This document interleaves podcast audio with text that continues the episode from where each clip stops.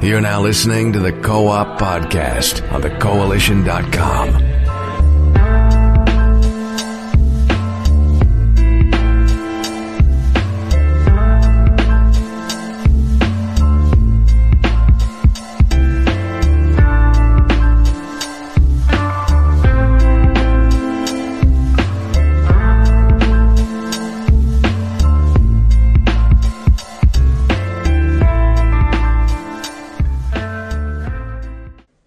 Greetings, everybody, and welcome to episode 294 of the Co op Podcast. Uh, I'm your host, Richard Bailey Jr., and today I'm joined by Mr. Gary A. Swaby. How's it going, Gary? It's going very good. Thank you very much. I'm glad to be back on this fine Sunday. How are you doing, Rich? Uh, doing pretty good. Um, it is currently about uh, 90 degrees here in Atlanta, Georgia. oh. So uh, I guess you could say the summer has come uh, just a little bit early. Uh, the humidity is not as bad, but still, I'm not really a fan when it gets too hot. So we'll see how I do this summer, provided that I'm actually still here by the end of the summer. All right. Yeah, I know uh, those summers in Georgia get pretty hot. Uh, I was there briefly um, when I was changing flights or whatever, but yeah, I know it gets real hot out there. So um, I feel for you, man. Oh yeah, you know, hey, sh- sh- shout out to, to, to Mills also, because he is originally from Georgia, so he definitely know how hot it get as well. So, but yeah, we'll we'll we'll be okay. We, we should be all right. We'll we'll see what happens. But um, yes, uh, pretty much. Uh, as for this week in gaming news, uh, there wasn't really well. I guess you could say there wasn't really too many things. There was, of course, one major news story that we're going to get into here in a little, a little bit later on. But um, overall, it seems as though things are a little bit tame, a little bit quiet because uh, every, everybody is getting ready for E3, even though there isn't really too much excitement for E3 this year. But uh, there is going to definitely be a lot of news that comes out, out of E3 and around that time. So everybody's just really getting ready for that at this point. Um, so on that note, there's definitely some things to talk about. But before we get into all of that, I want to let you all know what we have been playing this week. Um, so Gary, I'm gonna go to you first. How about you let everybody know what you've been playing? Okay. Uh, uh, wait, am I unmuted? No, I'm not. Okay. Okay, yeah. So, um, I've been playing Overwatch. Of course, I have. Um, and actually, this week coming up is the the three year anniversary of the game, and there's going to be a new event and everything. So, new skins and stuff like that. Um, I'm hearing rumors that there's going to be a, a new D.Va skin that's going to break the internet um, and people are speculating that this is going to be K-pop related, like Korean pop, because there's there's a lot of you know highly um, popular uh, Korean you know um, artists, and um, you know that it's it's got its own kind of rich fan base around the world, and apparently this um, new skin for D.Va is going to be you know, completely K-pop themed. And I mean, I, I don't know enough about K-pop to really understand the magnitude of, of what, what this is going to be, but I'm hearing that it's going to break the internet basically. Um, I do remember when uh, they added her Black Cat uh, skin, that that got a big reaction from people. Um, but apparently, this is going to be like way bigger than that one. So we'll see what happens with that. Um, hopefully, it doesn't uh, start some kind of outrage or anything like that because I know people get a bit touchy over things like that. But yeah, uh, we'll we'll see what happens. Um, besides that, I've I've been continuing to play Legends of Heroes: Trails in the Sky whenever I can, when I have whenever I have time to.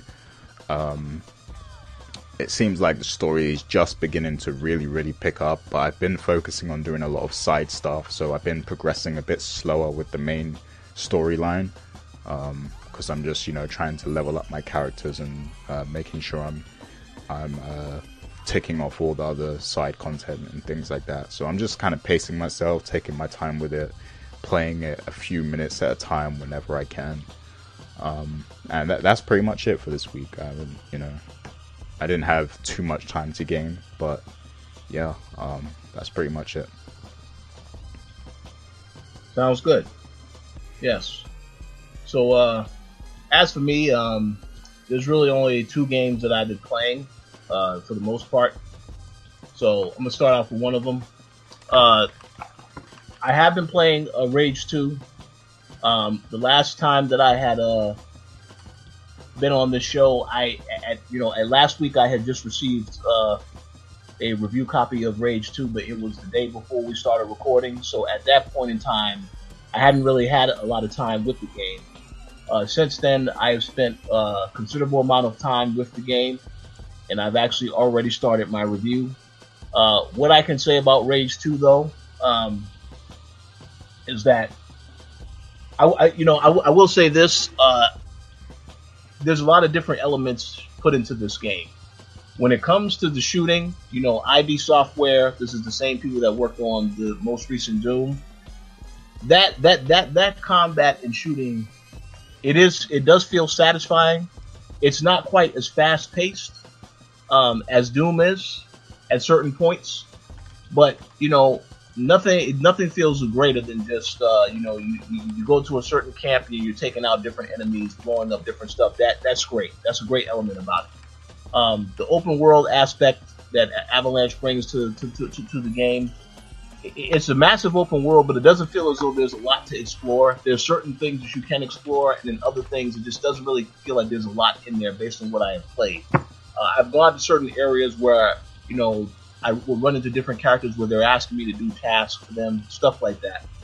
Um, so like a lot of fetch quests in there, if you will. Um, but overall, uh, you know, the, to, to me the game is is pretty much there's a lot of elements of there's a lot of elements about it uh, in terms of what I what I expected. Plenty of of fetch quests. Uh, you do have certain missions that you do where you have to take out a, a, certain number of goons, and then there's also mutants that you can take out, like these huge mutant bosses. All that stuff is cool, but um, when it comes to the actual storytelling of the game, it's just the story is just very bare bones, very minimal at best.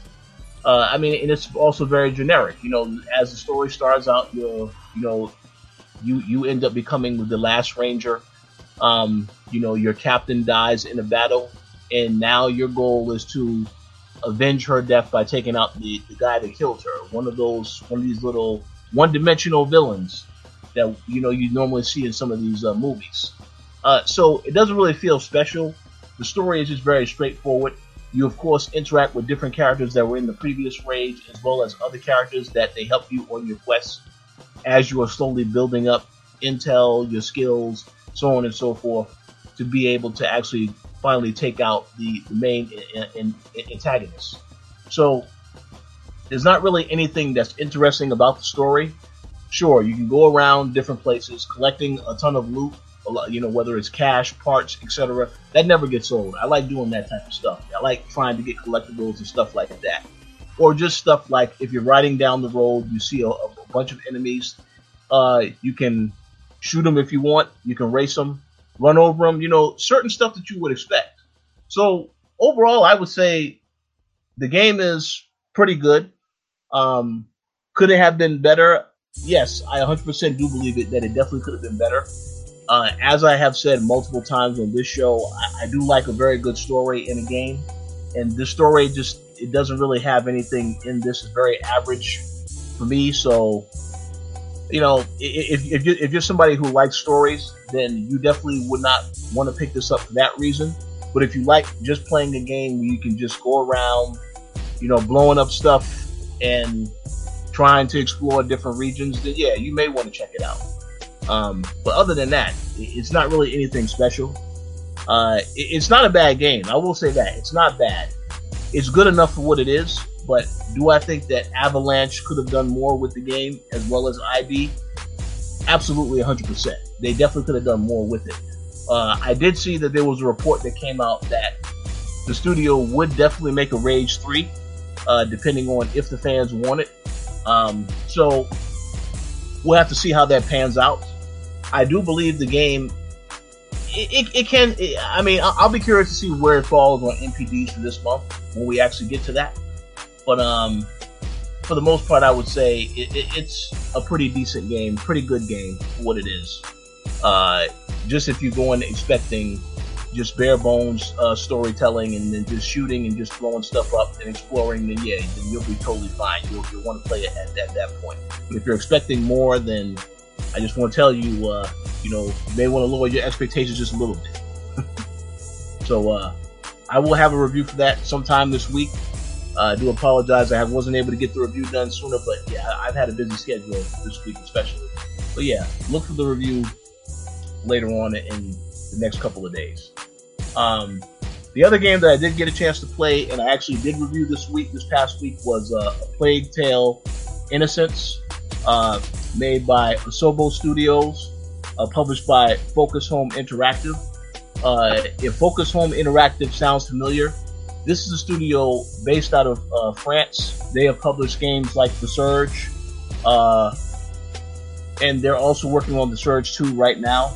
Uh, they've also published a game called uh, Vam, Vam, Vampyr. That's how you pronounce it. The Vampyr game, which we actually had a side review for us last year. Um, so this studio is on a roll, publishing a lot of, of, of, of great titles that I think people should definitely pay attention to. A Plague's Tale, uh, as you have seen in my, my review, and definitely I would I would encourage you to check out the link to the, to the review, which we will provide uh, for those who haven't seen it yet. Uh, it is an action adventure game.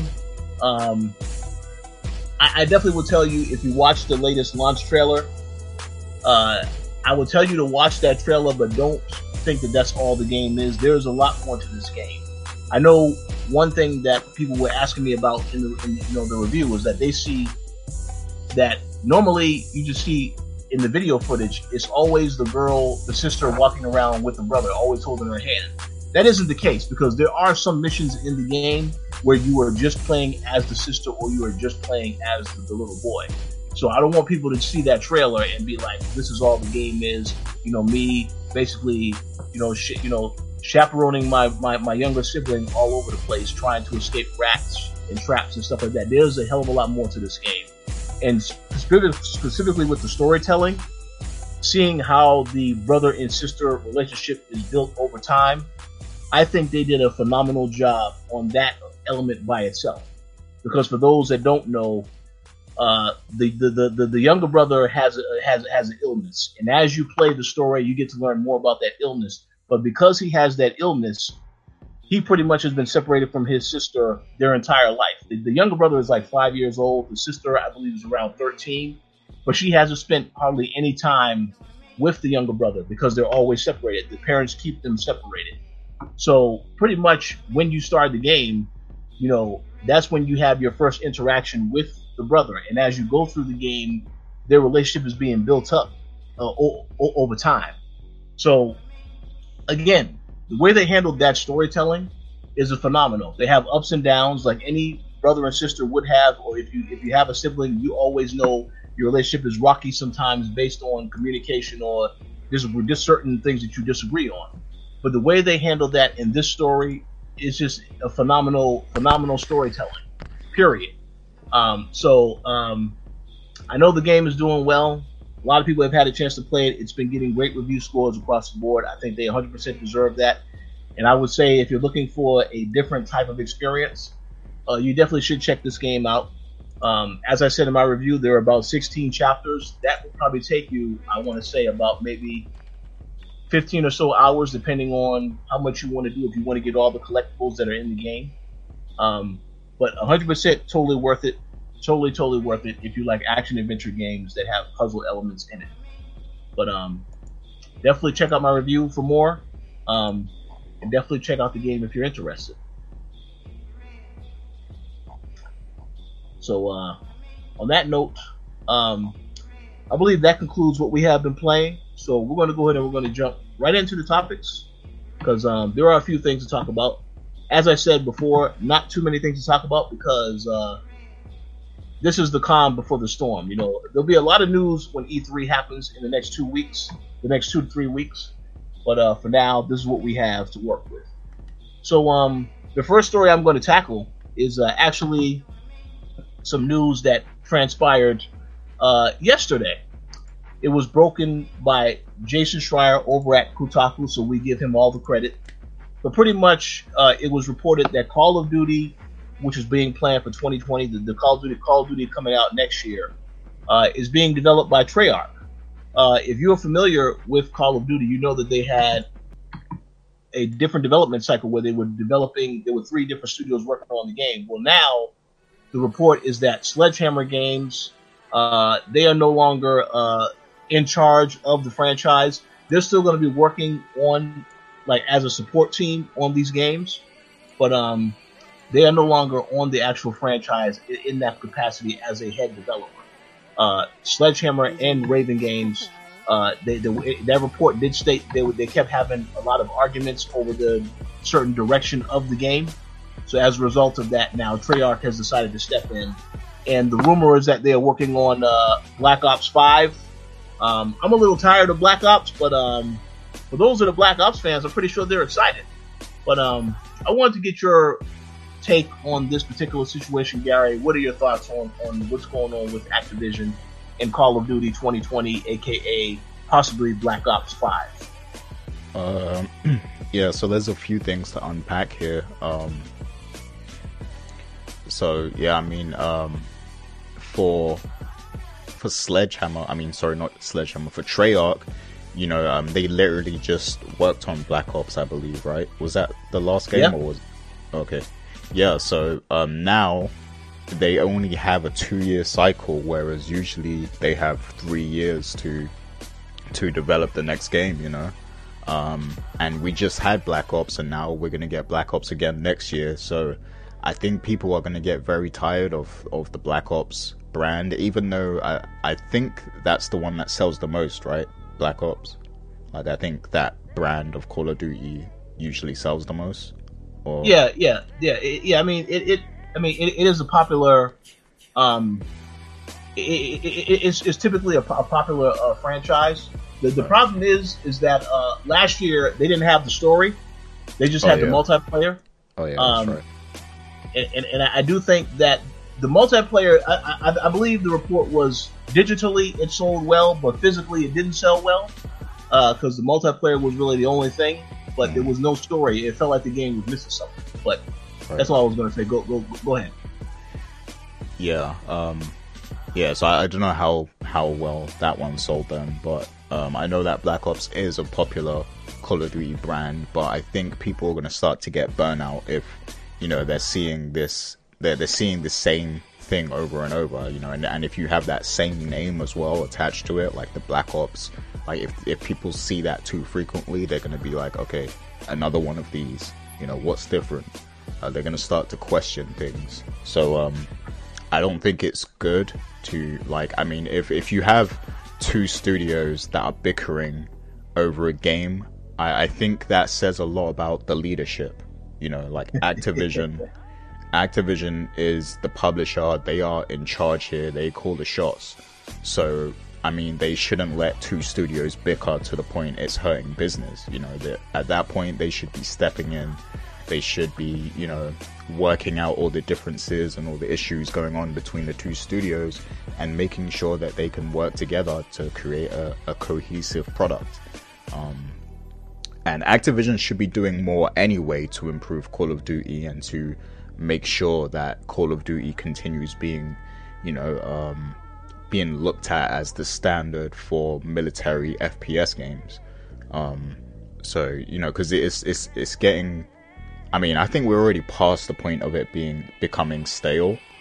Um, so you know, Activision should be wanting to do more to you know um, ensure that there's enough innovation um, and enough original ideas being put into these games moving forward. So I feel like Activision needs to play a closer part in development. Um, and you know, just the fact that um, Raven and Sledgehammer bickering is is actually an, causing an issue. That goes to show that Activision only cares about money and profit, and they don't care about you know the quality of the actual game. You know, it, it says a lot about the actual leadership in, in this case. So, um, again, I have no faith whatsoever in, in the Call of Duty brand anymore. I have no interest. and, you know, after hearing news like this, like, it just reminds me more and more why I stopped playing these games. You know, um, I will say that I do like Sledgehammer. Like I feel like they've made some great Call of Duty games, and I hope that they're able to work it out, and I hope that they're able to shine, you know, um, in the future and come up with something great again in the future. Um, but yeah, I just feel like Activision is just running the series into the ground, and yeah, um, I don't, I don't see a turning point. But uh, what's So- your, what's your thoughts? The- well, let me start off by saying that those are some, some great thoughts. Uh, my my my personal thought on this whole situation is I, I, think that a lot of us we should have saw this coming because I know that uh, not too long ago it was reported that the founders of Sledgehammer Games decided to leave. Uh, Michael Condrey, there was a report that happened. This happened earlier this year, where he actually left Sledgehammer and then started a new studio at 2K. So I, I- feel as though they saw that there was some tension, there was some things going on within Sledgehammer, so they decided to get out while they, you know, while they had the opportunity to do so. But when the people that find the company decide to leave the company, um, you definitely have to have uh, some concerns about what's going to happen with the company moving forward. So, I, I personally, while I do hope that Sledgehammer Games eventually does find their footing and make something else that they want to make, I don't think that they're ever going to be the same studio that they were because the people who were behind it are no longer there. I'm not trying to say that the people who are in charge right now aren't going to do a good job, but I have a little less faith now in them because the people who actually started the company, who were the heart and soul of this actual team, are not there anymore. Um, so uh, well, I'll be curious to see what happens with this situation, but they are working as a support team. So I do feel, though, at least they can contribute something to whatever these Call of Duty projects are moving forward. But just to not be as one of the one taking on all the full responsibility of being the head of the team, yeah, I think that makes sense for right now, consider concerning considering what they're going through at the moment. Um, but yeah, what you said about having those issues with the bickering back and forth, I, I you know, I, I don't think Activision, like, like I said, um, Jason Schreier reported on this. I don't think Activision would like that news getting out there that this stuff is happening. But I mean, it's out there uh, because it shows that they're having issues. That there's certain things they have to work at, and I'm pretty sure there are a lot of internal discussions that happen at these studios where if there's certain conflicts, people have to address them. I just don't think Activision would like uh, this stuff getting out in the open. And I know that a lot of sites have already reached out for comment to try to get a comment from Activision. Activision hasn't provided a, a, a response yet. So I'm not sure if that's going to happen next week because again, this story just broke on Saturday. But um, yeah, I mean, we know certain things do happen behind the scenes. So uh, it is what it is. But in, in, in regards of them going back to Black Ops Five, I, I, I do think that um that, that that that you know I do agree with you 100 percent that that can definitely get stale after a while. Uh, I played Black Ops 4, and I have to say that you know they had in, in the game, you know, you have the multiplayer, but they did have this thing called where you were able to play as the specialists, as, as they they term them, the special type of uh, player types in the game, uh, where they had these little cinematic stories where they would try to give you a backstory and try to give you a story as to what's going on with these characters. But you can tell by playing that, because it's a very short experience where you're playing these tutorials that teach you how to play as a character. You play through that, but you can tell there's something missing from this. And I know they had mentioned they were working on a story, but they didn't finish it in time, so they just decided to just do multiplayer. I, I think it's a bad idea to release the product when it's not completely finished. Uh, just like what, what, what EA did with Battlefield uh, 5, where they released the story, but then the Battle Royale feature didn't come out until this year. I think that's a bad business practice. I understand you provide more content to the player later, but if the game is not complete at launch, I think it shouldn't launch, period, until you want to you, you, you want to release the game in the complete state that it's supposed to be in that you had initially planned for it to be in. But they made that decision.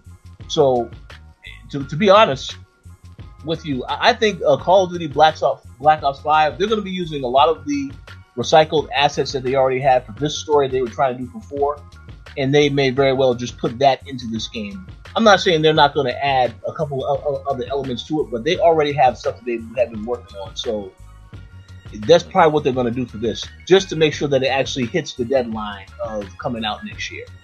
Yeah, I think you're definitely right. Like, because I mean, judging by the fact that they have less time than usual, uh, yeah, you you can bet that this game is going to be very similar to Black Ops 4. Like, it's, it's a guarantee. So. Oh yeah. Um, and the, and the other thing is, you know, I know obviously Activision hasn't really announced a, a new Call of Duty for this year yet. I'm very curious uh, what that's all about, what's going on with that, because I, I, don't know what studio was working on that. You know, so I, I didn't check the you know, the scheduling of what studio was up next. So I don't know what's going to. I mean, I would assume there's still going to be a Call of Duty this year, but I, I mean, we'll, we'll find out. We'll find out about that, uh, you know, because I guess that bleeds into the next topic, which we'll go into here in, in, in, in a little while. But uh, mm-hmm. Call of Duty 2020, um, I don't know, man. I don't know what to think about that yet. Yeah, I just want to say as well because you mentioned that the founders of Sledgehammer left the company and stuff. And yeah. w- whenever stuff like that happens, you should pay close attention because that's always a sign that something is wrong, and that usually it's it's the parent company. In this case, Activision. Usually, it's them, you know, um, hindering the creative process um, that leads to to things like this happening. Because founders, they they tend to have a lot of foresight and they they you know they're able to see how much their company is changing uh, because of all the politics you know going on with with the business and the corporate side of things. So you know they they always tend to leave these companies and studios and stuff when they see that you know the uh, the tide turning. Um, and this has been the case with many other studios you know bioware you know um, and you know visceral like other studios that we've seen kind of uh, crumble or decline in quality, like things like this have happened. So that's always a telling sign when, when the founders leave. Oh yeah, you know, absolutely. Um, it, it, it, I, you know, it, it definitely is concerning, and it should be a concern. Um, but I guess uh, Activision. I mean, this this is going to be a test for Activision to see how they're going to rebound from this, what their plans are going to be to, to try to change course. Obviously, they don't want the franchise to get too stale. They don't. They still want it to be successful to still sell. So they have to keep thinking of ways to reinvent. And and with Black Ops Five, I don't really know how much reinvention they're going to do if they're going to end up using a lot of the same assets. But they, they are going to definitely have to think of ways to answer this this call. Because again, as, as I said before, they haven't really com- they haven't really come out and have any public statements about any of this stuff uh, yet.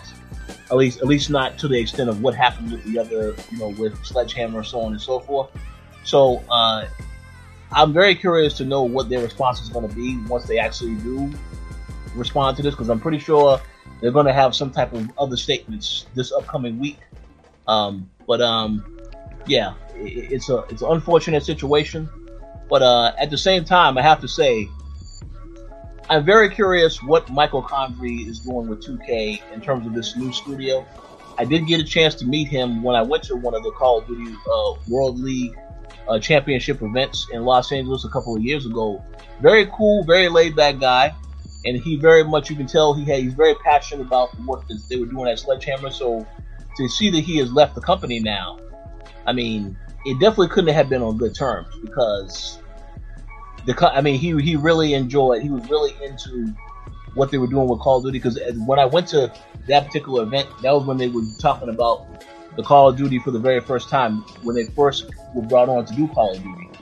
And that first game they did was fantastic. It had an excellent story, everything. So um, yeah, it had to be serious for him to decide to leave.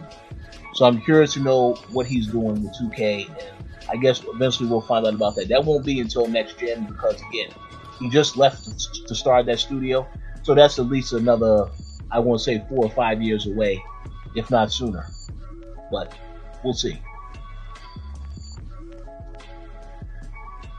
But uh, we shall see. Yes, absolutely. So, any other thoughts on this particular Call of Duty story before we move on to the next topic. Uh, let's get to the next one since it relates. yeah, so everybody knows that E3 is right around the corner. Uh, literally about three weeks. You know, about three weeks time. Uh, yeah, one, two, three. Yeah, we'll be right around that time of E3. So we learned this week that Activision, uh, they are not going to have a major presence at, at E3. Once again, they will not have a, a booth at E3. We know this because we did get a chance to see some of the floor maps of, of E3, and, and yeah, it's evident that Activision will not have a huge presence at the show.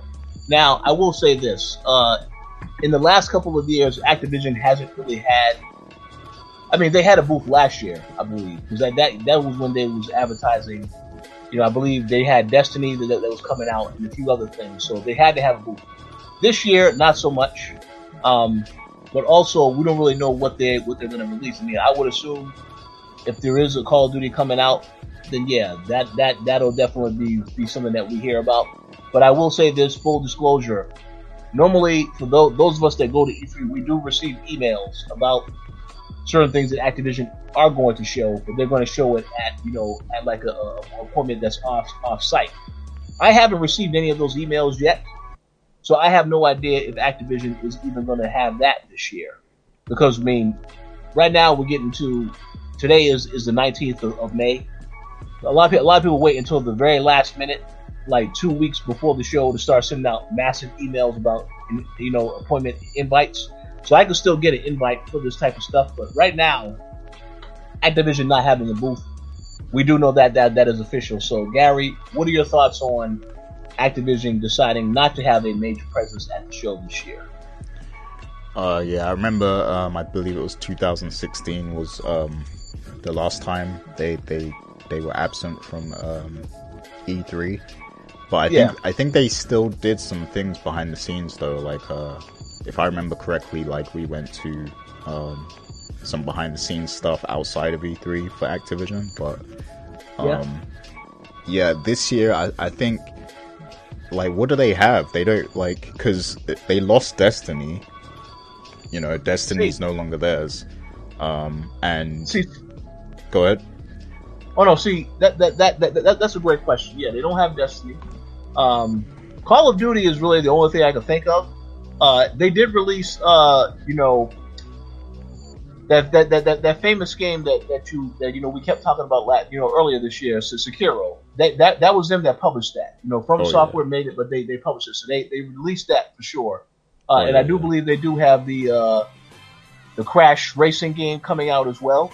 Yeah, um, and that comes out like right after E3, so I don't know if they're, you know, I don't know if that's worth them having a booth for because it's literally coming out like right after E3. Yeah, no, I know, I, I, I agree with that. So and, I really don't know what else they would have. Yeah, I mean, the only kind of presence I could see them having is maybe they'll announce this year's Call of Duty at one of the, the other. I mean, I guess it, it would just be Microsoft because you know Microsoft is own, is going to be the only big time uh, console manufacturer who's going to have a press conference there. So um, yeah. so maybe they'll you know reveal the the new Call of Duty at that that press conference. Um, but other than that, you know, um, I guess there's no reason for them to be there, and unless they were going to make the new Call of Duty playable, then it would make sense to have the floor space. But it seems like that's not their plan. So, um, so yeah, I mean, it, it, seems like Activision doesn't really have much going on. I mean, Sekiro is already out there. Crash is coming out a week after E3. Um, and the only thing we don't know about is the new Call of Duty. Um, so, I mean, unless they were to announce something completely new that we don't know about. Uh, but hey, I mean, that's the nature of E3 at the moment. You know, I, I feel like a lot of publishers aren't rushing to buy floor space anymore because they feel like it's not worth it because, you know, they can still they can still have uh, they can still be in the discussion for E3 without actually being there, you know, physically on on the E3 show floor. So you know they could still make their way into the Microsoft or the Nintendo press conference just by having a, a major announcement. and you know Activision will still be a factor. People will still talk about them, um, and you know they won't have to spend money um, on the show floor and stuff. So maybe that's their strategy. We know that that's the strategy of a lot of other people who have pulled out of E3. Um, so you know, I, I, guess that's just what it is. But right now, it to me it feels like Activision aren't as strong as they were at the start of this generation. I feel like they've kind of they they've kind of gone backwards a little. Like, um, and I guess losing Bun- Bungie was a big deal. Like, it, losing Destiny was a big deal because back when they were pitching the first Bungie to us, like, you know, we we were thinking, wow, this this uh this new IP is going to carry them, you know, um, mm-hmm. to new heights and everything. Um, and you know, now they don't even have it anymore. And I feel like, because obviously Activision is, you know, it's like it's a dual company because Activision Blizzard, um, they they're, they're two companies that operate under under one umbrella. And right now, I feel like the Blizzard brand is kind of carrying things a little bit. Um, mm-hmm. I feel like the Blizzard brand is a lot stronger, whereas at the start of this generation, it was completely the other way around. Because Call of Duty was still a major brand at the start of this generation, but now they've run that series into the ground to where it's not as valuable anymore, and they've lost this Destiny. So I, feel like Activision is, is kind of struggling for relevancy right now, um, and that's just the reality of it. So you know, if there's no reason for them to buy floor space, then you know, there's there's really no point. Um, and I wouldn't even be surprised if Activision starts showing up at BlizzCon or something, because BlizzCon always packs the house out. Like people are always going to BlizzCon, um, and we've we've started to see Activision games pop up on the Blizzard app. So I wouldn't be surprised if they do more stuff under the Blizzard umbrella, um, just to because because they know a lot of people are playing Overwatch, they know a lot of people are going to be playing World of Warcraft Classic, so just to keep the Activision brand in people's faces, they might just use Blizzard a lot more to to, to try and capture you know new players and stuff like that. So that that actually is a very good point. Um, yeah, I, I, yeah. I mean, I, I, was going to say that I, agree 100 percent with what you said about uh, feeling as though they may have lost uh, some relevant relevancy because I do recall that when uh, Destiny came out, that actually was, I think, one of the first games this generation where everybody was like, "Well, is this going to be like a big? What was going to be perceived to be like a big deal?" Um, and that was that, that was that was a while ago. Um, but when that first came out, uh, there was a lot of hype around it. And then, of course, the first game, it wasn't really quite as good. There was a lot of great things about it, but the story, the story was not. Uh, I was not a fan of the story and the simplicity of the characters and all this other stuff. But I mean, it had a lot of potential. Um, so, for the fact that they don't no longer have that, uh, that is definitely a big deal. Plus, the other thing that that really really died a lot this generation was the whole toys to life concept. Because I know that uh, they they had Skylanders, they they had a, a, lot invested in that particular franchise, and I mean it, it, it still is somewhat. They're still doing a little bit of stuff in that today, but it is not as big as it was at the beginning of this generation or last generation. Because I recall all of those toy sets that they had, you know, and every time I would go to GameStop, there were a lot of people looking to buy those toy sets just so that they can keep playing the game. So they were definitely making a killing on that, but then it got to be too expensive and wasn't quite as popular, so the investment wasn't there. So I, think um, Activision is just taking their time, trying to make some different investments. I do think that the Sekiro Shadows Die Twice investment was was fantastic because uh, you know From Software they make really good games, very challenging games also but very, very good games for a particular type of audience. So I, I applaud them for, for work, doing that. I also applaud them for trying to get in on these remasters because uh, the Spyro the, the Dragon remaster that did pretty well. The Crash Bandicoot uh, one absolutely did fantastic.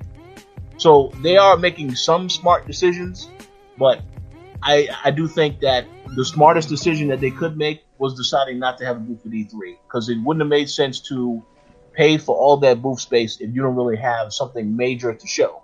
As, as you said, they can definitely just show new Call of Duty in uh, the place in them to say the Xbox uh, E3, uh, you know, uh, you know, uh, E3 press conference. Um, but yeah, they don't really need to have a major booth for that because they know everybody. I mean, I feel like everybody who who is going to actually go to E3 uh, and as and, and is going to that Microsoft press conference, they already know Microsoft press conference is going to have a pretty much all eyes are going to be on that because there's no Sony conference. Sure, there is going to be a Bethesda conference, so on and so forth, in a Ubisoft conference. But for the major third-party titles, every third-party title is going to be shown at that Microsoft conference. So, yeah, they don't need to really do too much. They can just have a trailer shown there. Maybe they maybe they still will have behind-the-scenes meetings, but I think they made a wise decision not to have a, a booth this year, in my opinion. Yeah. So. I mean, I, I hope they have a lot of uh, new IPs up their sleeve, and you know, maybe it's too early to show us anything. Uh, but for their sake, you know, I, I just hope that they have uh, a lot of stuff that, that they're working on in the background that we just don't know about. Because to me, it seems like you know they're they're not doing so well right now. Um, but yeah. we'll see. I mean, you know, there, there's also the new generation coming, so I feel like a lot of uh, publishers might be holding their, their cards because they're probably already developing stuff for the the next generation. So it's it's definitely too early to show any of that stuff because they have to wait for Microsoft and Sony to announce their consoles. So you know, exactly. um, that's a big factor also. So.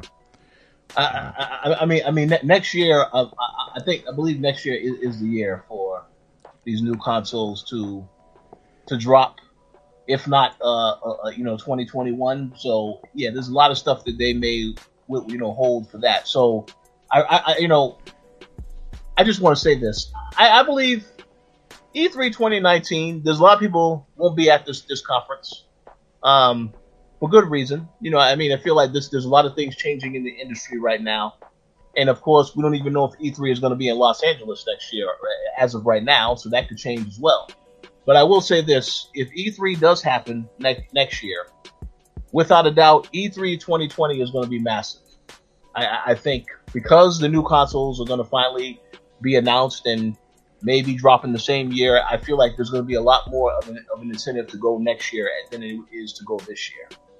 Um, but we'll see what happens. But uh, Activision, I, I, I, definitely I have to agree. I, I, would love to see what other new IPs they're working on. They definitely have to be working on other other things because you can't just make that announcement about the Bungie thing is over if you don't have something else that you're working on. They, they know that obviously they can buy themselves a little bit of time to work on other things by releasing games like uh, Sekiro and whatever these other Call of Duty games are, but they absolutely 100% have to be working on something else. Uh, it just it's going to take a while before they can actually show it. But um, we'll see. We'll see what the future holds. Yeah, it's. I guess it's a game of waiting. So we'll, we'll wait and see what happens. Absolutely, absolutely. We shall see. So uh, on that note, let's shift gears to another third-party studio, which is going to have a show at E3. Uh, actually, on that that, that that that first Monday, right before E3. Uh, of course, I'm talking about Ubisoft. Um, now, let's hope they don't have the worst show again. Wait, was they the worst show last year? I don't, I don't, I don't, I don't, recall uh, well, what all they showed. Well, maybe not last year, but there, has been a few years where they had the the worst one. So. Yes, yes, no, you're right. Um, and and you know, obviously, um, we are going to have a show where we're going to talk about our predictions uh, as far as what they're going to show at their conference. But there was some news that came out this week that I thought was very interesting uh, because they had their uh, financials call. So first and foremost, uh, they they they announced there are two big two major stories out of this. First and foremost, they announced that Skull and Bones, a game that both you and I have played at the previous E3s, uh, they announced that that game has now been delayed until 2020. So I guess they decided they needed more development time. So instead of it coming out this year, it's going to be coming out sometime early next year. Uh, there isn't any release date. Uh, I'm assuming that when we get to E3, uh, there, there will be some type of uh, announcement about that, but uh, we'll see. But uh, yeah, w- w- what are your thoughts on this? Because I know you, you was very high on this game after playing it at, at E3. So what do you think about this delay? Uh, yeah, I mean, you know, when I played it, I was like, you know what, this isn't as bad as I thought it was gonna be. Um, it was basically, you know, ship battles from Assassin's Creed, and for the most part, that those can be fun if you're into that stuff, you know. Uh, but I feel like this game was announced way too long ago now, like, um, and I think there's like zero momentum for this game right now. I, I feel like this game should have came out already like two years ago or something.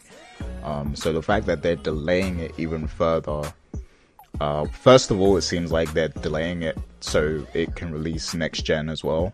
Um, yep and I don't know, like that just doesn't seem appealing to me. Like why this, why this game? You know, like who? I, I don't feel like this game has a huge following or a lot of people who are highly anticipating it. Um, so they might be setting themselves up for failure with this one, like by delaying this game. Because um, when I played it, it seemed like they were, you know, it seemed. I don't want to say shippable because, like, I didn't, you know, I don't I didn't get to play the whole game, um, so obviously I don't know how much of it is complete. But I, when I played it, I had like it felt like okay, this this game could probably release this year or early next year or something, and that was in like 2017 or something like that. So, um, yeah, like uh, it's just I don't know, man. I, I think they might have missed the window with this one. Um, I feel like they should have released this like either before no they should have released it after sea of thieves i feel like it would have uh, had a, a, bigger impact then. Um, yeah. But you know now I, I just feel like they've dragged it out way too long. But what do you think? See i, I, I agree 100% with that. Because i when i saw this game and i saw sea of thieves i, I instantly w- was more interested in this game not just because of the art style, because I, I listen, I, I, like Rare. I think they, they do a good job, but Sea of Thieves, it, it, did, it did not really appeal to me and stand out as much. This whole uh, ship formula is something that Ubisoft, they actually stumbled upon this when they did the Assassin's Creed games, and they did such a good job of that. So I was surprised that they didn't try to make a game like this sooner. But then when they decided to go all in and make the game, I said, okay, yeah, this this will probably be successful because a lot of people like the ship elements in the Assassin's Creed games. So that's good. But you know, upon hearing this news of a delay, and I would also like to reference and, and update that statement just a little bit because they said that the, the current plan is for the game to be released in the fiscal year 2020 to 2021. So what that actually means is that this game can release anytime between April 1st of next year to March 31st of 2021. So that sounds like a, a very, very, very, very far off uh, release date. Um, the, only, the only thing I could think of is because they say that this is an open world high seas high seas uh, game. They must be adding some type of story element to it they have to be adding more to it because the core mechanics of what the game has is already there. When I played it last year at E3, it was it was a lot of fun. It's, it's a great game, uh, but you know you kind of feel like, is there more to this though? So they have to be adding more to it for it to just get pushed out entirely. And according to this report, they're not even going to be at E3. This game is not going to be at E3 at all. So yeah, they definitely have to be adding more to it uh, for it to be delayed. But I do agree that it, it, it definitely missed the mark because I feel like if it came out around the time or shortly thereafter Sea of Thieves came out, then yeah, the audience that was already into the, these pirate types of games, these these the ship building, the ship, these these types of games, they were going to be all over this. Now, will they still be into this uh, you know, between 2020 and 2021, I have no idea. It depends on the job that Ubisoft does as far as selling the concept to people as to try to get them into it again. But um, that delay is a, is a, is a while, so um, I have no idea what, what what to think about that. Uh, but uh, I wish them well. Hopefully, this uh, decision to wait out this long is turns out to be a, a good decision in the long run. But we'll see. So so now now that you know this game might not be coming in until 2021, does that uh, make you even more? Uh, I mean, feel feel like well, I, I, don't really care about this game, or, or are you willing to wait? Um, I'm gonna be honest. I, I don't care about the game anymore already. I feel like Ubisoft must have like spoke to uh, Square Enix long distance and, and asked them for tips on how to drag out a game like a game release because this this feels like some Final Fantasy level like waiting time for for Sea of Thieves. So yeah, um, yeah, I just I don't care about it anymore. Like I feel like like we just said, that would have been the perfect window to release this game when Sea of Thieves came out because you know um, the uh, the reception to that game was very mixed. Like you had people who bought into the idea of being a pirate and you know finding treasure and all that stuff. And I feel like if this game would have came out like a month later or a couple months later, even a lot of people who were super into the theme of Sea of Thieves would have transitioned over to this, you know, and I feel like that would have been its perfect time to peak. But now, I just feel like, you know, the, the whole treasure hunt thing has kind of lost its appeal a little bit. Um, and they, they have a lot of work to do to kind of build that up again, to build the momentum up for, for that, you know. Um, so yeah, I don't know what they're thinking with that. Uh, maybe they know something I don't know. I, I, I don't know, but yeah, it just I don't know. Like it just feels weird that they would delay that game. Oh yeah, I I, I, I definitely agree with that. Um, here, here's here, here so that's that's one half of the story. Now, one other thing I do want to mention now in, in this uh, as we shift gears to the other half is that Ubisoft did announce in that particular call that they do have three games that are releasing between now and March 31st, 2020. Um, so I'm curious what those games are. And, and the interesting thing here is that, of course, they recently revealed Ghost Recon Breakpoint, which is coming out on October 4th. That is not in any way one of those games, because that's actually a fourth game that's coming out. So there are three other games that they have not announced. Uh, are these yet. are these three unannounced games, or could they have been announced already? But like you know. Oh no, no. They said that there's three games that they haven't announced that are going to be revealed later. Oh, okay, that's interesting. Yeah, and, and these games are coming out in the Q4 period between, you know, in, in, in any time between that period, which is October until uh, March 2020. Um, and again, according to this report, it says the Ghost Recon uh, Breakpoint that that that that is a fourth game, but that is not included in the three games that they that, they, that, that they're talking about. So I wanted to get your opinion as to what these three games could potentially be, um, because I do have some thoughts as to what they could be, but I, I want to get your opinion. And, and by the way, let, let, me just say one thing. I have to clarify this. Mm-hmm three AAA games. So Just Dance does not count as a triple as a AAA game. well, uh, I'm sure some people count it as one. Uh, I, I, know uh, Edward Velasquez. I know he loves that game. So, but um, oh he, oh, what was you saying? Yeah. Oh, he, oh, he, he, he definitely will, will get you for that comment later. Come at me, bro.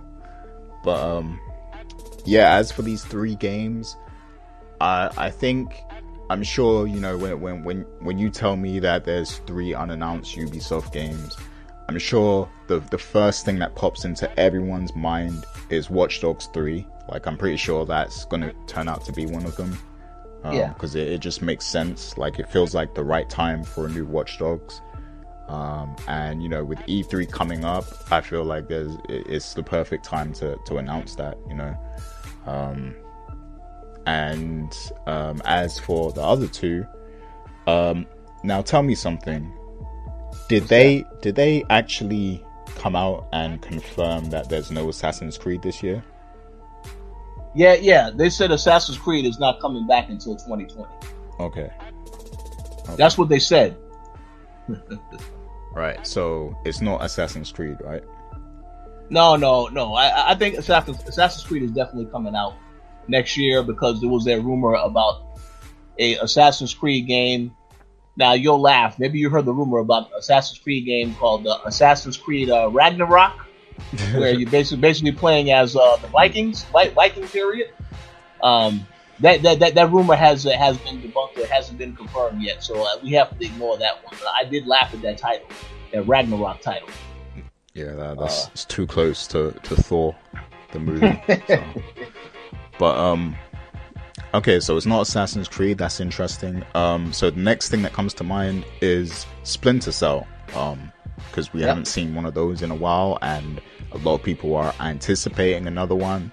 Uh, there's no more Metal Gear as we know it, so you know a new Splinter Cell has, you know, um, it has the ability to kind of uh, become that new top dog in terms of spy espionage type of games, you know. So um, I think that would be a good step, you know, for them to to come out with a new Splinter Cell and kind of you know revamp it. Um, you know, it can be like a complete remake of, of the series. So um, I, I think there's a good chance that that's going to be one of them. Now, as for the third one, I'm really struggling to be honest to, to think about what the the third game might be. So I'm going to pass it over to you now, Richard, because I'm sure you've uh, come up with some good Uh-oh. ideas and some good theories about this. Okay, so, uh, well, if I have to think about the third game, we know that it is not Beyond Good and Evil 2 because that is a next gen game, and that's a game that has already been announced. Yep. Uh, so it's definitely not that. Um, if I if, I had to think of a potential of what the game could be, okay, there are two there are two things here to really consider. Um, this game to some people, it, I don't really think it, I don't really know if it's going to be considered a triple A to everybody. Although I think it, it definitely is a triple A in some capacity, and that is, of course, the Mario Rabbids game. Because that Mario Rabbids game, I recall when, uh, and I, I was at that E3 when um you had uh you, you know Nintendo showed up at Ubisoft at that event. Everybody just went wild when they saw uh, Miyamoto show up on stage. Uh, and and I recall that that what was so interesting about that partnership is it showed you how invested Nintendo was with Ubisoft. And then ever since that has happened, Ubisoft has now it seems like every year they have some type of announcement where there's a Nintendo character that ends up in one of their games because they did it, it Star Fox was in that was in that other game that you actually went to a preview of it for in London. Um, oh, yeah. so my, my, my thought is that them making a sequel to that that uh that, that, that game, the Rabbids, the Mario Rabbids game, I totally see that happening, and I totally see that getting announced at, at, at the show. That could be considered a AAA title, depending on if you're a Nintendo fan or whatever. But that, that last game did very well sales wise, and that Nintendo was very happy with it. Ubisoft was very happy with it. So I, I don't. I think a sequel to that game can 100% get announced at that show, and that could be considered a, major release for uh, the fall. Um, so that's a wild card. The other wild card, though, is a game that I think a lot of people would not expect. But then again, I don't know why they wouldn't expect it. I have noticed that recently uh, Ubisoft has been teasing the hell out of Rainbow Six, uh, mm. and they have been doing it with a lot of like whether it's stuff on Twitter or in the videos and stuff. And I know that they recently oh, announced. Yeah, yeah see, because uh, I know that they, they recently announced a like a new operator character for Rainbow Six Siege, and I think that a lot of people just believe, okay, that's all that that's all this is because they're still supporting Rainbow Six Siege right now. Every year they have new like another year two, year three. They have more content, content that they do for that particular game. But what's to say that they haven't been working on another game entirely connected to Rainbow Six Siege? Um, I think that is a possibility only because they have been they have been adamantly teasing this for a while now with Rainbow Six Siege. So um, that's a possibility, maybe, maybe, maybe. Um, because I feel like that Rainbow Six Siege game that came out a long time ago. It feels like I don't I don't know exactly because I'm not looking at when it actually came out. It feels like it had to be at least three or four years that that game has been out, um, and they continue to support it. It has obviously been su- successful because of the continual support, but they have to be working on other content for that game. I would I would- I would imagine, but to work on the actual new game entirely, I do think that that is possible. Um, but if I had to make a guess, I believe that that that that that that that, that would be one that people wouldn't expect. Um, yeah, I mean, I mean, th- those really are the only two that I could think in terms of a third game. Uh, what you said about Watch Dogs Three, we've been hearing rumors about Watch Dogs Three. We've heard a rumor about Watch Dogs Three taking place in London also. So if there is going to be a London event, I will 100% make sure that uh, you can try to get into that. Um, Uh, thank uh, you for that. I would yeah, love to. I, I, I think I think I think that would be awesome. Yes, and of course you played Watch Dogs too, so yeah, you, you know a lot more about Watch Dogs to, to know how to go into this game. So we'll see if that happens. But Watch Dogs three, yes, 100 percent.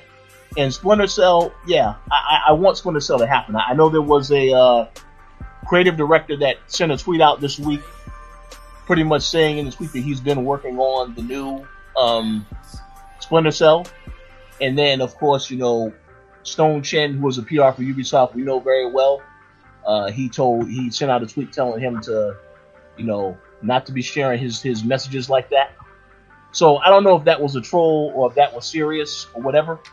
But um, Splinter Cell is a game that I expected to get announced at Ubisoft's event last year, and I was very disappointed when it didn't because the thing is that they revealed pretty much every game before it actually released. They revealed Assassin's Creed Odyssey because there was a leak for that.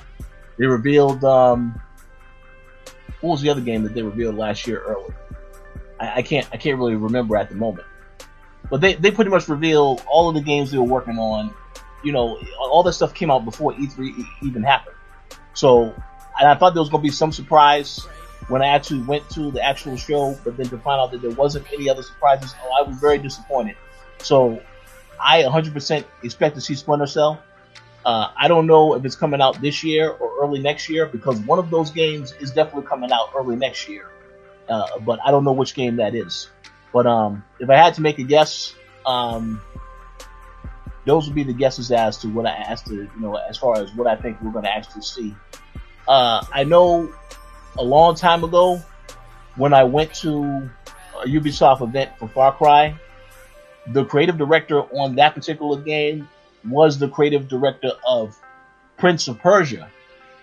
And I Mhm. asked him at that event, what's going on with that series? He said, oh, well, that series is still around, but we haven't heard or seen anything about that series in a long, long, long time. Yeah, I was So- I was actually about to ask you about that, like the possibility of there being a new Prince of Persia. Yes, um, that's definitely possible. And you know, I I, I honestly think that, that that they should do that because it seems like all of the games they've had as of late, it's all the tactical shooters like Ghost Recon. I mean, there's nothing wrong with those types of games, and even with Assassin's Creed, there's nothing wrong with Assassin's Creed. There's nothing wrong with with, with, Watch Dogs or this type of game. But Prince of Persia would definitely be something fresh that they can bring to the table right now because I feel like a lot of the stuff that they have is too much of the same. Yeah. So that that that would be awesome if they showed that, even if it's not releasing this year. That would be a fantastic announcement that no one would expect. That would surprise people as well because I feel like that series is long, long overdue, right next to Splinter Cell in terms of it getting some type of update. Yeah, and like it felt like when the Assassin's Creed games started started to like rise in popularity, those games kind of took over from Prince of Persia. Like, because Mhm. I remember like there was one uh, I forget the name of the that last Prince of Persia that came out, but that came out, and then I remember uh, the first Assassin's Creed came out, and there was a lot of hype around that, and you know I remember buying that game because of the hype, and that turned out to be a big deal, and people were impressed by how they blended like the the futuristic sci-fi stuff in with the you know the ancient setting, and then when Assassin's Creed 2 came out, like the series just took off, and you know that became the new kind of adventure game for, for Ubisoft, you know, um, and they didn't really make another Prince of Persia like that again after that. So, um, so yeah, like now that the Assassin's Creed games have kind of become a bit stale, like I, I know, I know people still like you know the the most recent ones that came out, Origin and um and Odyssey. Like I, I know a lot of people love them.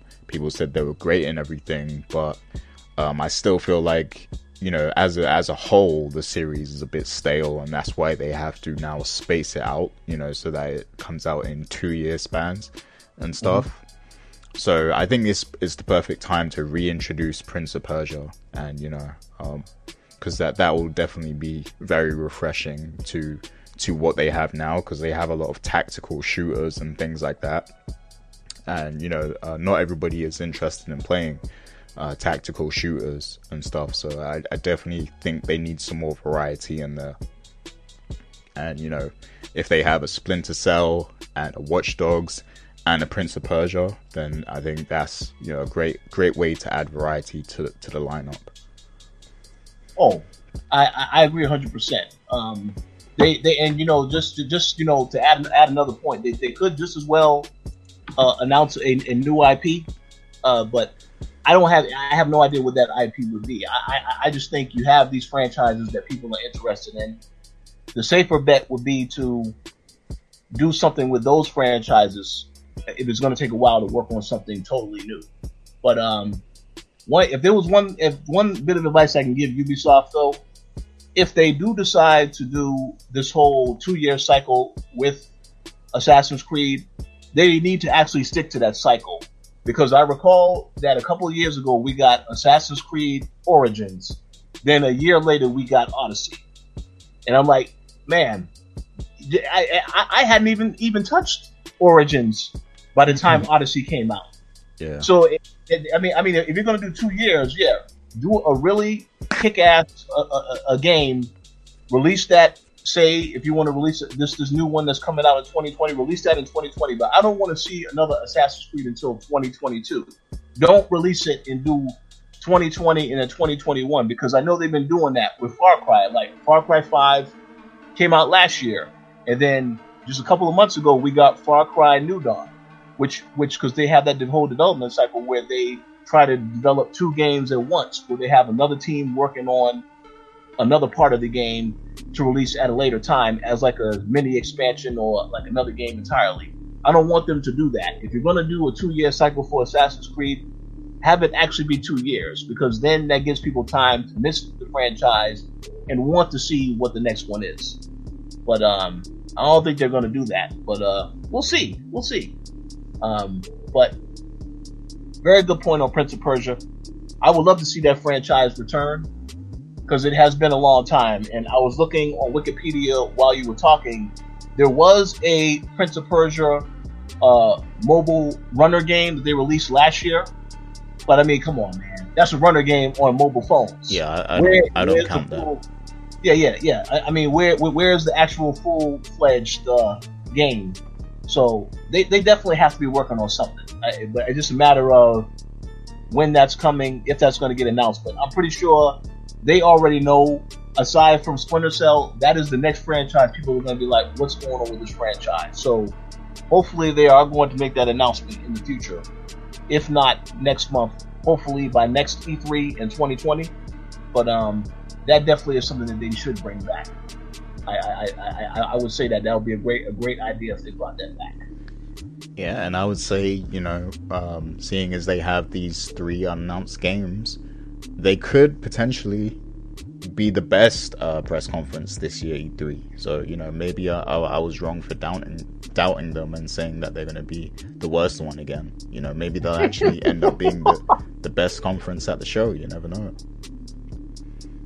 Well, um, that's possible. Uh, but I, but I, I mean, yeah, the, the surprises they will probably definitely have the best the best surprises. But um, I don't I, I don't know, man. Uh, I I would not count out Microsoft. Um, they, they, they uh, here's the thing, they could end up becoming the best third party uh, publisher to have the E3 conference. But Microsoft, I think Microsoft is, is going to blow the roof off. Whatever they show, depending on what they show, because they said all their studios that they acquired are going to have something to show, which I find a little surprising. Uh, not all of them, I don't think, are going to have something to show, but Ninja Theory definitely going to have something to show. I don't know what that is, so um, we'll see. We'll see what that's all about. But uh, yeah, it's going to be a very interesting E3, to say the least. For sure. Yes. So uh, we have uh, two other topics to get into. Um, oh yeah, awesome. The first one, uh, this one we probably ain't gonna have much to say on this. Uh, it was reported that The Last of Us Part Two development is finally starting to wrap up. Um, I know that Neil Druckmann had announced not too long ago that uh, they had finished shooting the last scene, and right now I know uh, that Naughty Dog is doing like a lot of hiring to get people in to help with the final push of development. So I guess you can say that development has reached the critical stage, and at this point now we're just going to be waiting to hear news on a release date and maybe some more gameplay. Now I know when I believe that they also announced this when God of War had finished their development process. Um, I believe that after that it took maybe about I want to say about eight to twelve months before you actually got to see the, the game hit stores or I don't I don't know. It's hard to tell when it's going to be coming out. But after hearing this news, do you have any ideas as to when we're going to potentially see Last of Us? Uh, whether or not you think we're going to get a gameplay trailer this year, or whether or not you think the game is coming out this year. What, what, what are your thoughts on that? Um, I'm going to I'm gonna say it's it's coming next year. Um, okay. Whether it's you know springtime or in time for the PS5, I don't know, but um, yeah, I feel like it's not coming this year. Um, I mean, I guess the fact that they filmed the final scene, um, I, I, think that there probably still needs to be a lot of work done. Like they probably have to put a lot of polish on on the uh, the game. I'm guessing this is maybe like their their first draft, if you will. Um, I'm trying to think about it in terms of like writing. Like when you're writing a novel, you do your first draft, and you know you have the entire story laid out in text.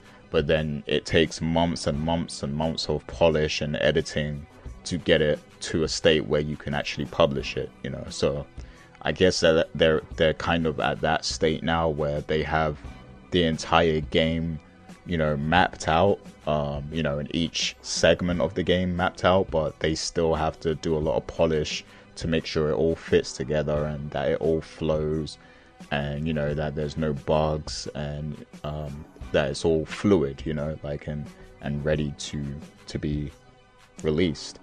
Um, so I, going to guess that that might take, you know, another 11, 12 months or so. Um, just because of the quality of, of, of their games. You know, like these are major productions. Um, so yeah, I guess they're reaching that point now where they're gonna have to start crunching, like, um, and just you know really making this a solid piece of work, and that's gonna take time. Um, and I think their aim is really to just have it ready before the release of the PS5. I think that's their true aim. I don't think they're trying to rush out for the PS4 or anything like that, like you know before next gen. I, I think Sony wants wants to sell this with the PS5. I think that's their their vision for, for this release because um, it makes sense. Like the timing of it all just makes sense. Like if you have the PS5 coming, you may as well because this is the big game everybody's waiting for. Like if you own a PlayStation right now, this is the game you want you want to play right now. So to get people to make that that jump, um, they should you know plan to release this as close to the PS5 as possible because uh, we know that Naughty Dog is known for their you know uh, their ability to make visually stunning games. So if you want to sell this 8K kind of you know uh, console hardware or whatever it is, um, I don't believe it's going to be you know running 8K day one to be honest. But yeah, um, if you want to sell this idea of you know the next step, this is the perfect game to do it. because um, people don't know what Death Stranding is still, so that's not the perfect game to sell because nobody knows what the hell the game is. So um, this is the game to do it with. And you know, I do believe this will be cross-platform, so you know you can still get it on your PS4, but um, I think it just makes sense to market it with the PS5. And I guess we'll see, you know, what the direction will be um, when I mean I, I, don't know what Sony's plans are in terms of the rollout for announcing the, the PS5 and announcing you know because I, I assume that now that they're they're at this stage of development they are going to show something soon you know in the coming months um, so I, yeah. my guess is that there's a new Last of Us trailer coming but I don't know when Sony plans to show that because you know obviously they're not going to be at E3 but uh, we do know that they're going to have a state of play somewhere near, you know, the uh, the time of E3, mm-hmm. um, and they also might have, you know, some some other streams or events later this year. So who knows what you know Sony plans to do? But I do think we're going to see something new from The Last of Us very soon. But I don't think it's releasing this year. Oh yeah, well, I, I, think the way you laid that out is is, is, is pretty per- perfect. And that's exactly what I was thinking. Um, if I had to make any plans, initially I, I, thought in my mind they would show the Last of Us trailer, um, or like a gameplay or some type of gameplay thing for the uh, state of play next month. Even though they haven't announced that there's a state of play next month, I think we all can all assume that that's going to happen because there's no way they're not going to have something with E3 right there, even though they're not going to be at E3. Uh, but as I thought about it further, uh, one thing that they haven't really confirmed yet is whether or not they're having a PSX this year. So I know that PSX, they showed that trailer at PSX before, for, state, for, for Last of Us Part 2. Um, if I recall correctly, I believe it debuted at PSX and I have to check that because uh, you know. So anyone that's listening to this later, please do not shoot me. I'm not looking at anything. I'm just trying to use my memory to to, to remember some of this stuff. But my thing is that I can totally see them showing a new trailer for The Last of Us Part Two at PSX in December, and at, at the end of that trailer, releasing spring 2020. They'll have the actual release date. Because then, of course, if they do that, everyone will be screaming, "Oh, it'll, they'll be screaming. The audience will be will, will, go crazy. You know, all the Sony fans, they'll they'll go crazy. Um, but yeah, I, I, think that's a realistic uh, time frame, a realistic goal, because also one thing I know people love is that when somebody announces a game and the release date is like coming up really really soon. We saw that with Bethesda when they announced um what was it Fallout um not 76 not that game we will not talk about that game uh, Fallout 5 when they when they announced it, and they and, and, you know we, we saw it at E3, and then it was out like a few months later. This is probably exactly how they will treat this for Last of Us Part Two, where they have it at PSX in December, and the game is coming out maybe in like March of next year, if they if they do that. Unless of course they just surprise everybody and drop it this year, which I don't really know if that's possible because I don't know how far in development this thing is. Um, but I think early next year definitely lines up, and it could be a cross-gen title. Of course, the question is going to be though, if this game is coming out next year, what is Sony going to drop this fall? Uh, and if I had to make a guess, I would say Ghost of Tsushima, because I think that game has been, been in development for a very, very long time. Because if I recall correctly, Infamous Second Son, that really was the true first game that we got when PS4 launched. I mean, I know they had Killzone and all these other games, but that was the game that that I was waiting for when I got PS4. I says, when is the really good exclusive coming out? And that was the first game I recall getting because I remember I got the platinum for that one. Um, so I, I could totally see them releasing Ghost of Tsushima this fall as Sony's fall game, and then just ride off into you know if they have PSX, then they announce, oh yeah, Last of Us Part Two is coming out. Because I think because I think we can both agree that Death Stranding is definitely not coming out this year. yeah, I, I highly doubt that. but um, that's just my guess. Obviously, you know that that could change. We'll have to see, but I, I feel like Last of Us coming out next year, it makes sense, and it works very well as a cross-gen title. It, you know, because PS5 will probably be out next year as well. So we'll see. But that's that's just my my guess. Yeah, that makes the most sense. Um, and I, I, definitely agree. Ghost of Tsushima is probably going to come out first uh, among all these games that we're currently waiting for on PlayStation. So it makes sense that that game might release this year. Um, but I definitely don't think we'll see Last of Us 2 and Death Stranding until next year. Yeah, I agree. I agree. And uh, I, I, would I would also say Ghost of Tsushima coming out this year totally makes sense because again, uh, Sekiro is uh, very popular right now. I think that is one of the surprise hits of this year for a lot of people. Oh yeah. So if Sony does release that game this year, this is excellent timing for them. Excellent business strategy because a lot of people will be totally into that, and that'll do that'll do very well for them. So, uh, but we'll see. Again, I don't know.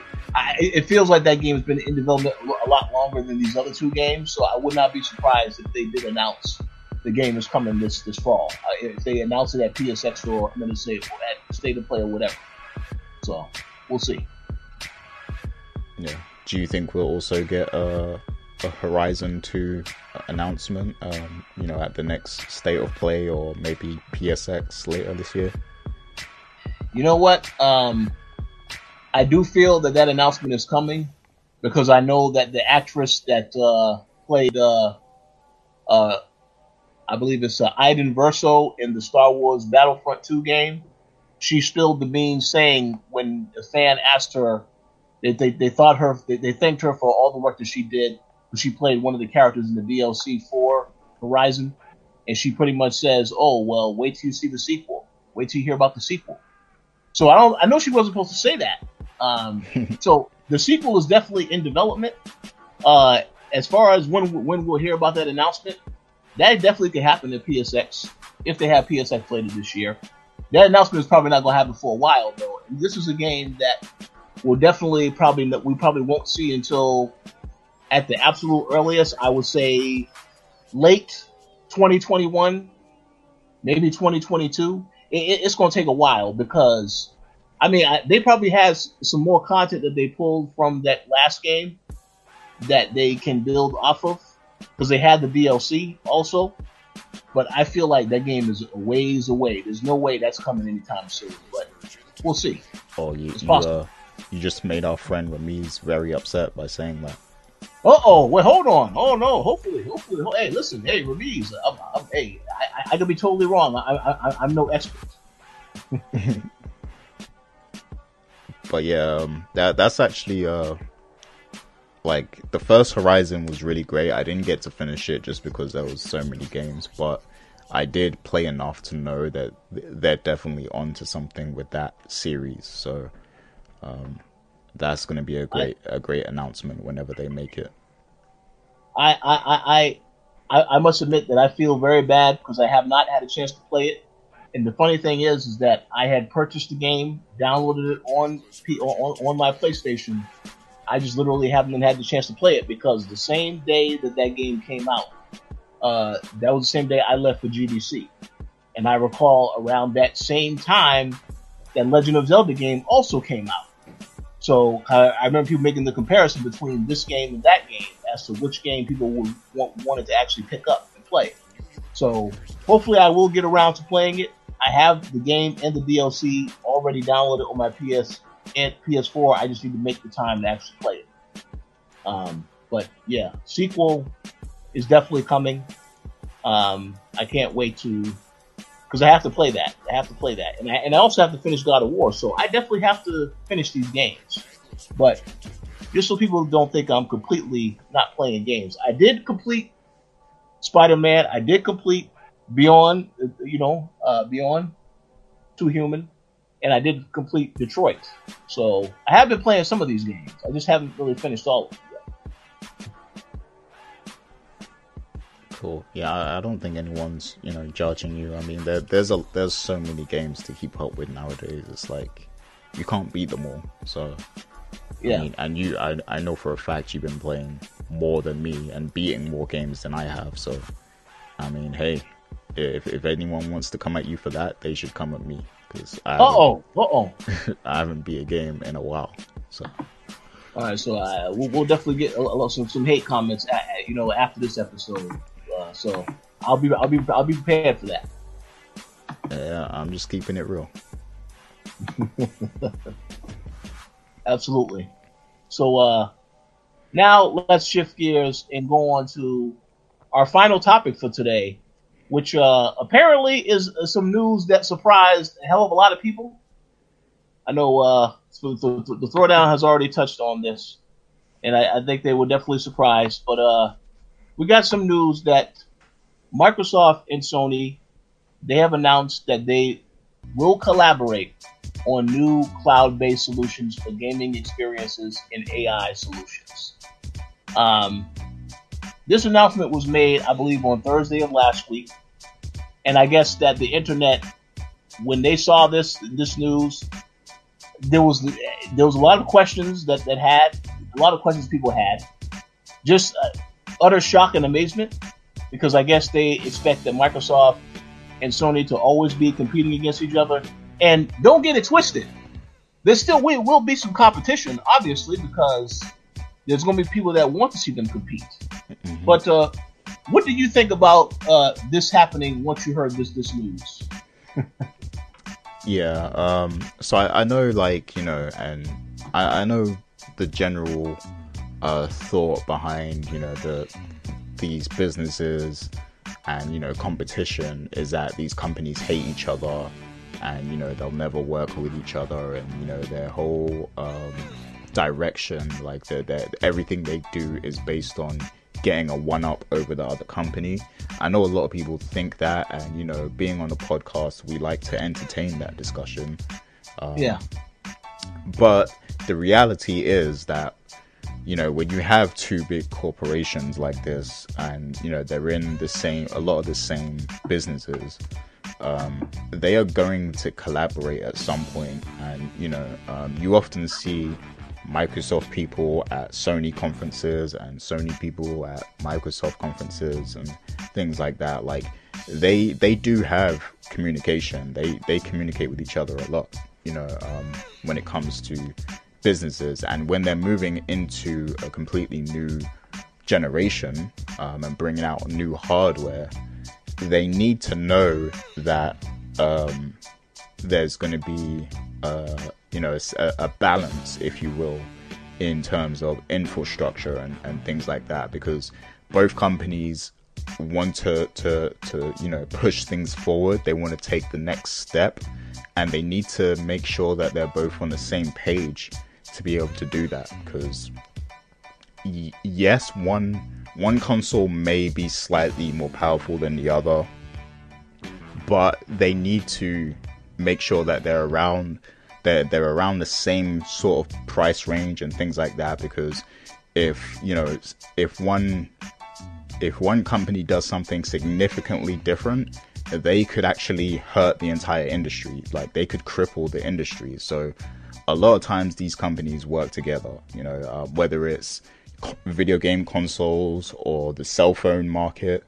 Um, like, you know, we, we all think that Apple and Samsung hate each other, but they actually do business together too. Like, they supply parts to each other and all sorts of things like that. Like, there, there's all sorts of different um, areas where they actually work together and they have to work together, you know, um, so that the the industry is able to continue moving forward.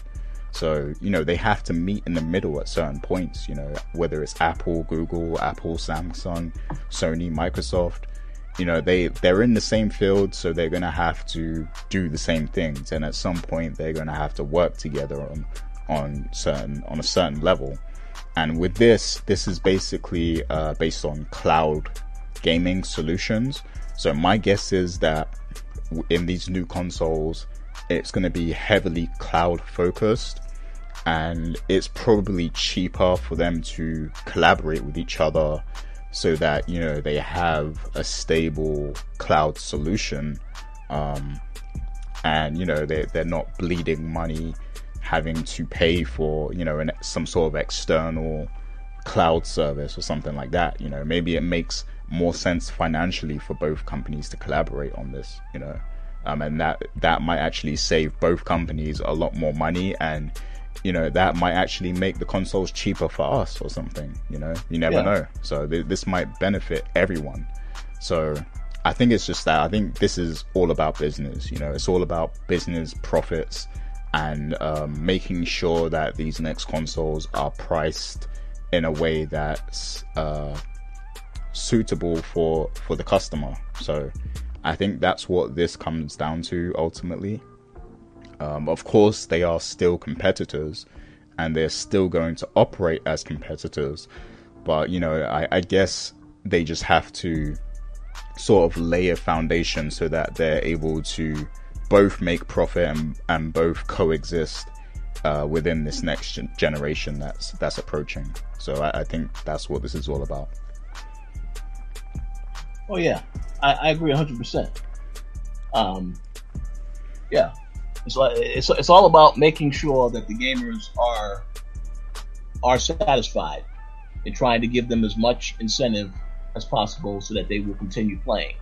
I mean, I, I, I mean, Phil Spencer has always had the mindset of thinking about the gamers, and I do believe that he is a reason. He is the main reason why Microsoft is turning things around with Xbox, because after all, after the way Xbox One launched, uh, I, I mean, I didn't know how they was going to recover. So they made a wise choice to, to, to, to, put Phil in power and have him steer that ship in a much more positive direction. So mm-hmm. um, I'm definitely glad that they that they are open to that they are now collaborating with Sony on this. I'm glad Microsoft has been working with Nintendo to try and do more things. So so hopefully um, that the question I wanted to ask you now now that the, this collaboration is been made official between Microsoft and Sony, do you think that Sony may eventually ease into doing more of this cross-platform stuff that Nintendo and Microsoft are heavily involved in right now, or do you think that they they're going to still have limits on what they do uh, just because they, they want to yeah. be difficult? Yeah, I, I think uh, I think Sony's hand is going to be forced um, at the end of the day. I I don't think they want to do cross-play and cross-networking at all but I think their hand is going to be forced, like with the EA Play thing, um, like or the EA Access, whatever it's called. Um, yeah. You know, eventually they had to give in and let that service exist on on the PlayStation Network, and I feel like it's going to be the same with crossplay. Um, I feel like for the industry to grow to the next level, you know, esports and um, you know Fortnite events and and um, global events and things like that. Like all these things are going to make the the, the, uh, the gaming industry go to the next step. You know, um, if you look at it, like Overwatch actually just broke a, a record with the latest uh, stage of the Overwatch League. Like they had, um, I think it was like half a million views. They're they're the first esport basically to have half a million views on one of the the big US networks. I forget which one. Maybe it's ESPN or ABC. I can't remember. But Probably um, ESPN. Okay, ESPN. So yeah, they're the first to, to to get that many ratings, and I feel like this is the way forward. Like esports and these global gaming events are going to be a big deal next generation. Um, so Sony is going to have to participate in these things because let's say there's some sort of huge Fortnite global event where, you know, everyone can kind of participate or try to, you know, um, maybe there's like a stage where regular people could be considered for for a league or something like that, but you have to participate in this global event kind of thing and rank high and then maybe you you get signed and you're able to join you know this this uh, tournament that's going to be televised maybe you know um, so for things like that to happen there has to be a, you know you, there has to be crossplay. Like you're gonna have to be able to participate no matter what platform you have. So I think that's really the way forward, and that's what all companies are going to try to achieve uh, next generation because that opens up a whole new revenue door if you can get gaming to that level where people are competing on TV and, and things like that, you know. And with the Overwatch League, it's like, um, sure, a lot of these players are professionals, they're paid to just play the game all day, every day, but there has been cases with the Overwatch League where just regular Joes have been signed to big major teams in the Overwatch League. So you know, I, I feel like moving forward, that's going to be a big deal where everybody is going to be on these games competing uh, with the dream that they could one day be paid millions of dollars to, to play their favorite game, you know. So um, I think it's very important that crossplay exists moving forward. Um, so I, I, think maybe this uh, particular news topic that we're seeing about the cloud gaming, I think maybe that might be part of the stipulation because if you look at it, Sony is going to be working with uh, Microsoft's data center.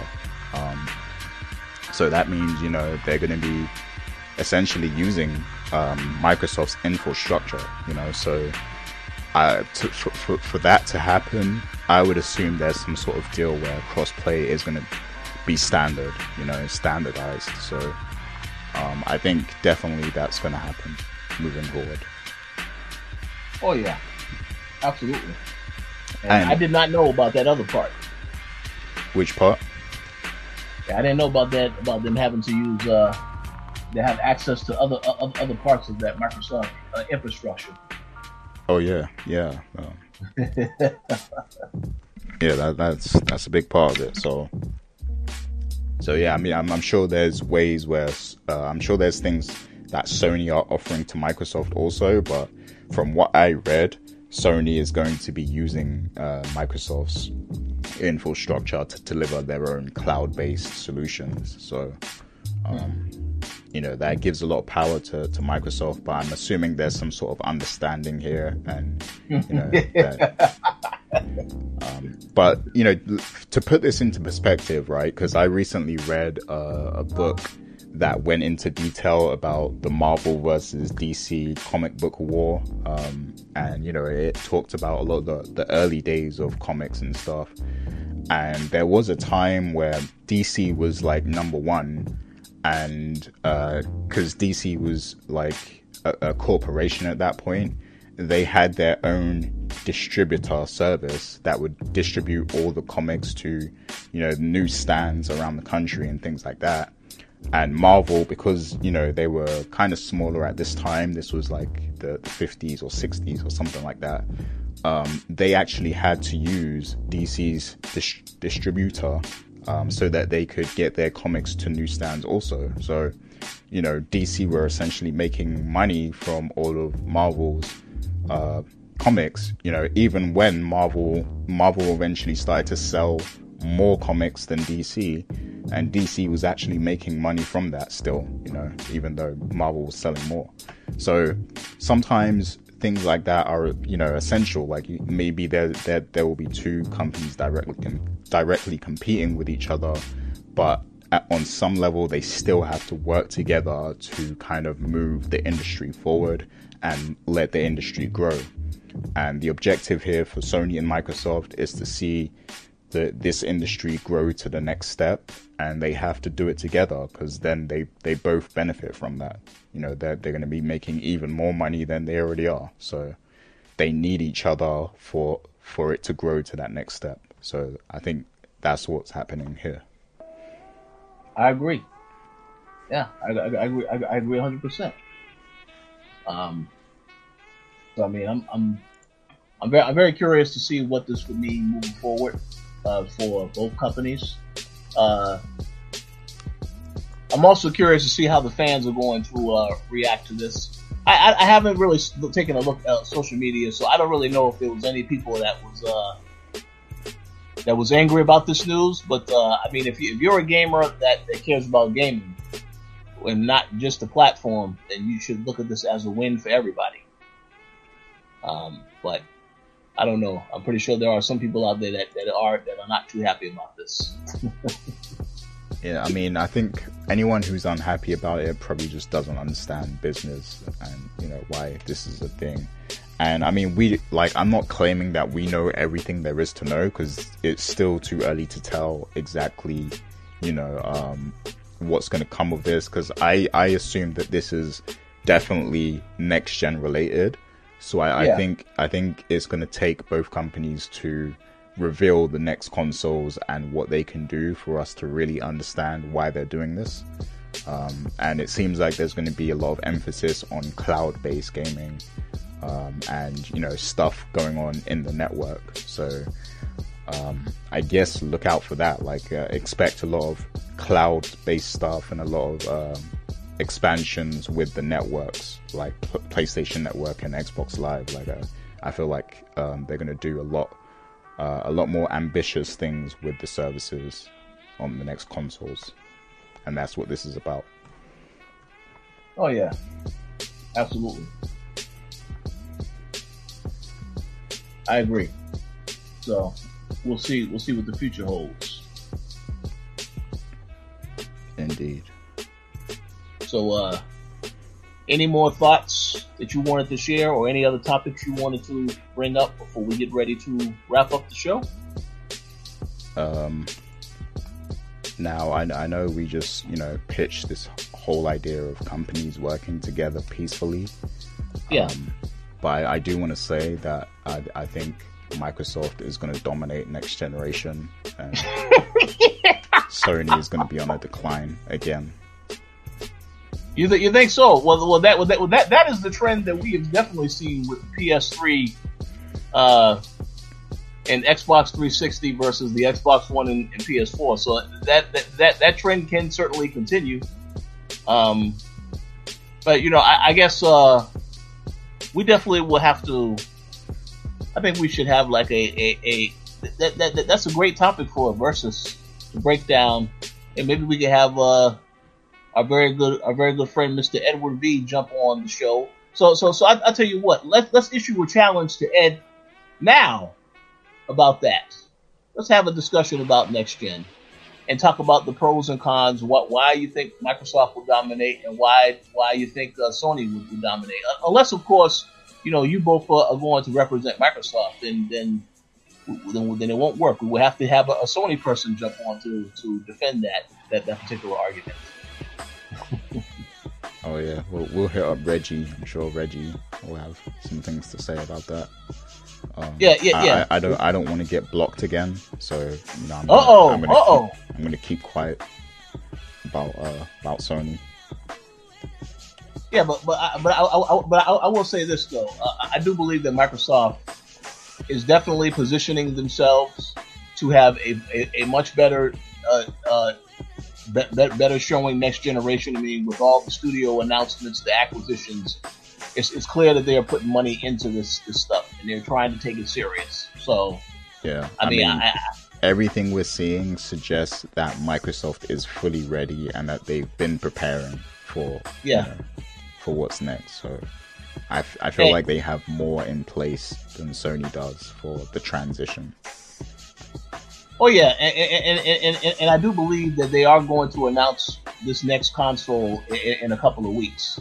Uh, they're either going to like announce, like say, you know, yes, at E3 2020 we're going to reveal the console, or they're going to just straight up announce and say this is the console, this is what it looks like, and it's coming in 2020. They, they're going to they're going to do something about that because they have to understand the opportunity that they have, where they are the only one of the big three that is actually going to have a conference this year. They, and, I do believe that because they know that, they're going to take advantage of that because that's a weight. It, it carries a lot, a lot of weight to have that opportunity. So I don't think they're just going to not utilize that opportunity to do something big that everybody will talk, will be talking about. But um, we'll see. yeah, we'll see. And I, I want to hear more thoughts on this from people listening. So leave your comments or hit us up on Twitter and let us know some of your thoughts on this. Yeah, yeah, definitely, definitely. I would definitely encourage people to do that because um, I think it'll be interesting to see what the overall responses will be.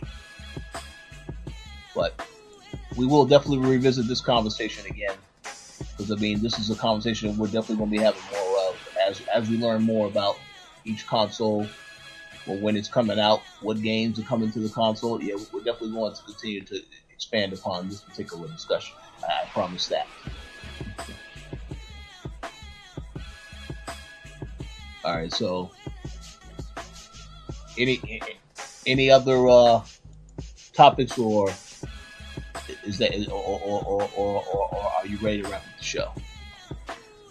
Uh, that's it for now, I guess. Um, I mean, we're at a point where we really, you know, I'm just waiting to learn more and more about um, what, what we're gonna see at E3, and you know, as we get closer and closer, more details are gonna come out. So I don't want to over speculate and then be wrong about things. So I'm I'm just waiting for more information. So I'm oh yeah, I'm, I'm a chill for now till next week. They, they, they, I'm pretty sure there will be a ton of leaks that will happen within the next two weeks that will pretty much reveal all of E3 2019 and, and then you know we, we, we, can talk about that stuff, and then once it is confirmed, we can re- reconfirm that yes, this did happen. This this did happen. That type of stuff. So, but um, yeah, as you said, plenty of news is coming. So everybody listening, definitely stay tuned for that. Uh, and, and as for uh, you know the next couple of shows, you know we, we are going to have a, a, special guest on next week. We'll provide more details about that uh, when the time comes. But uh, we are going to be having a prediction show as well coming soon. So I would definitely encourage everybody if you listen to listen to today's show, definitely keep listening because we're going to have a prediction show in a few weeks as well as a reaction show. Because for those of you who do know, we record the co-op on Sunday, we're actually going to be recording one of those episodes directly after the Microsoft conference. So you definitely, definitely want to stay tuned for that stuff. Plenty of discussions coming uh, and a lot of exciting topics to cover. So stay tuned for all of that in the next couple of weeks. Um, and yes, uh, definitely thank you all for listening. Uh, I want to thank everybody on the coalition staff for their continued uh, support and, and the, all of the hard work.